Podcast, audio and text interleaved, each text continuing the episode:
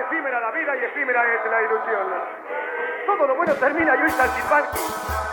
Y hoy Saltimbanqui, César Dios. Se van igual que se han ido tantas, tantas cosas del ayer. Y es por eso que decimos cantarle. Todo relacionado en Nues Nada ten un 20% de fantasía. Non aceptamos queixas.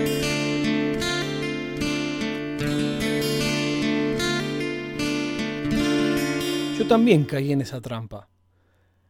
A muchos de nuestra generación nos obnubiló la palabra innovación. Creímos en algún momento que todo lo que era nuevo era mejor per se. Porque claro, como algo que se hizo ahora, después de todo lo que sabemos, va a ser peor que algo hecho cuando no sabíamos todo eso. En la época del conocimiento, suena difícil pensar que haya algo que no se pueda mejorar. Pero en realidad si pensás, no todo es mejorable. Incluso hay cosas que no tienen por qué cambiar. Porque cambiándolas, las haces peor. Una batalla que dimos hace mucho y de la que participé activamente fue contra el voto electrónico. ¿Pero cómo? Dice la gente que lleva tatuado en su corazón la palabra sentido común. ¿Pero cómo? Si es más rápido. Pero claro, estamos en 2021, ¿cómo vamos a andar contando papelitos? La respuesta es, ¿cuál es el apuro? ¿Por qué necesitas tener el resultado una hora antes? ¿Para quién? ¿Para los noticieros? ¿Para quién? No, pero la computadora... Sí, para. Pero en un acto eleccionario, no solo es importante que sea justo, que no haya trampa, que sea claro, sino que también lo parezca. En la democracia es importantísimo que además de que el voto del pueblo se respete a rajatabla, no haya dudas en ese pueblo acerca del resultado de una elección. Y ahí es donde un papel es inmejorable. ¿Por qué? Porque como el voto, por lo menos en Argentina, es universal y obligatorio, aunque en los hechos cada vez sea menos obligatorio, pero la ley dice que es obligatorio y que todo el mundo tiene que votar, es importantísimo que cualquier elector pueda fiscalizar y tener la tranquilidad de que la elección es limpia. Todo eso, cuando metes una computadora entre medio, desaparece podrán decir, no, bueno, pero si es de código abierto y, los partidos políticos lo revisan, sí, todo eso está hermoso. Pero yo necesito que mi tío Eladio vaya a fiscalizar o sea presidente de mesa y se vaya a su casa con la total certeza de que lo que pasó en su mesa es lo que él vio y que no hay nada más que eso. No quiero ser largo con ese tema, bastante ya agité durante todo este tiempo.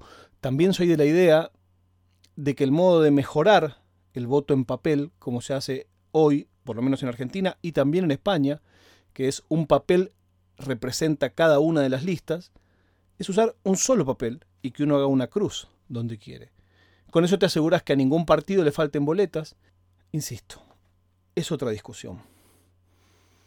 Empecé a pensar cosas que antes eran mejor y que evolucionaron para mal. Me van a decir nostálgico, claro. Cuando yo era chico, en el cine, a diferencia del teatro, las entradas no eran numeradas. Ya lo dijo el doctor Tangaranga en esa llamada. Los asientos son numerados, pero las entradas no. Y no solo eso, sino que vos pagabas la entrada y veías dos películas. Me contaba mi padre cuando era chico veían tres películas esa combinación donde una era la película que vos querías ver y la otra la veías porque era gratis, para mí le hacía muy bien al conocimiento cinematográfico del público. Porque no es lo mismo solo ver la que vos vas a ver. Te viene una de arriba, no sabes ni quién actúa, ni por qué la han puesto ahí. Sin embargo, es una película que entra en tu cabeza. Por ahí ni siquiera la ibas a ver vos. Una vez más, todo lo que sea gratis es mejor. Algunas cosas sí mejoraron para bien. Me acuerdo que cuando yo estudiaba en el secundario, ya existían las calculadoras científicas, valían una fortuna, por supuesto. Tenía yo un compañero que tenía una que graficaba, nos volvíamos locos. Básicamente porque ahí se podían meter machetes además. Chuleta le dicen en España. Pero teníamos un profesor que se golpeaba el pecho diciendo que había que comprar el libro de la tabla de logaritmos porque teníamos que aprender a usar el libro, porque mirá si un día no tenés la calculadora. Un argumento completamente estúpido, porque a eso te digo, y mirá si algún día no tenés el libro. O sea, no era que me enseñabas a sumar, me enseñabas a buscar en un libro que era como la guía telefónica un número que estaba ahí de manera completamente arbitraria. No tiene ningún sentido aprender eso. Bueno, hoy, en 2021, a los chicos en la escuela les piden calculadora científica. A lo que yo dije, es obsoleta la calculadora científica. Si cualquier teléfono hace eso y mucho más. Sí, pero no se puede llevar el teléfono a la escuela. Ah, no se puede llevar el teléfono a la escuela. ¿Y los chicos lo llevan el teléfono a la escuela? Sí. ¿Cuántos? Todos. Y entonces, no, pero no se puede usar el teléfono en la escuela. Entonces es, es una capa arriba de otra capa, arriba de otra capa de cosas que empiezan a ser ilógicas, que no tienen ningún sentido, pero que son así. Todavía hay quien le pide a los niños en la escuela que calquen. No tiene sentido eso. No existe más. ¿Para qué vas a calcar?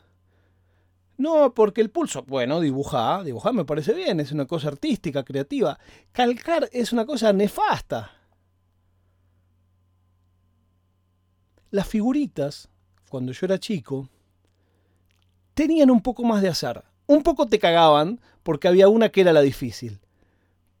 Pero te podía salir. Ya no era lo que evolucionó en los mazos de cartas donde cada uno juega con un mazo diferente.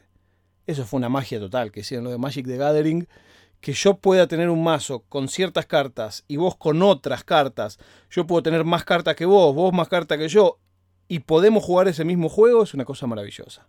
Sobre todo si tenés en cuenta que las cartas que se le agregan a ese mazo venían en un sobre cerrado como las figuritas. Entonces comprabas sin saber y comprabas a lo loco. En esa época, si llenabas el álbum, te daban una pelota. Nunca quedaba claro dónde se cambiaba la pelota, pero te daban una pelota. Pero no había manera de corromper eso. ¿Qué quiero decir? Si a vos te faltaba la 23, te faltaba la 23 y chao. No existía como empezó a pasar después, ya cuando me acuerdo cuando mi hermana juntó figuritas hace muchos años también, que vos podías comprar de a una las figuritas, eligiendo el número, pagando el valor de un sobre entero. Ahí se acabó todo el chiste de las figuritas. Mientras que cuando yo era chico, los que tenían guita se compraban de a 20 paquetes, los otros comprábamos uno por semana, si no te tocaba la 23 no lo llenabas. Ya cuando dijeron eso, que vos podés comprarlo, chao. Ahora pienso hoy, 2021, ¿qué sentido tienen las figuritas si vos con tu computadora de tu casa podés imprimírtela esa y todas las que quieras? ¿Cuál es el valor de tener la figurita?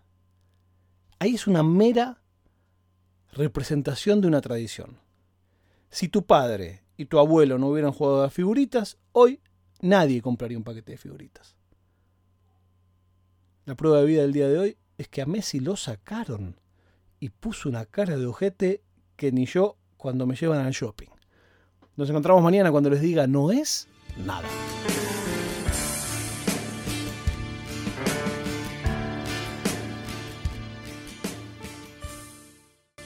ナード・パドカスツ。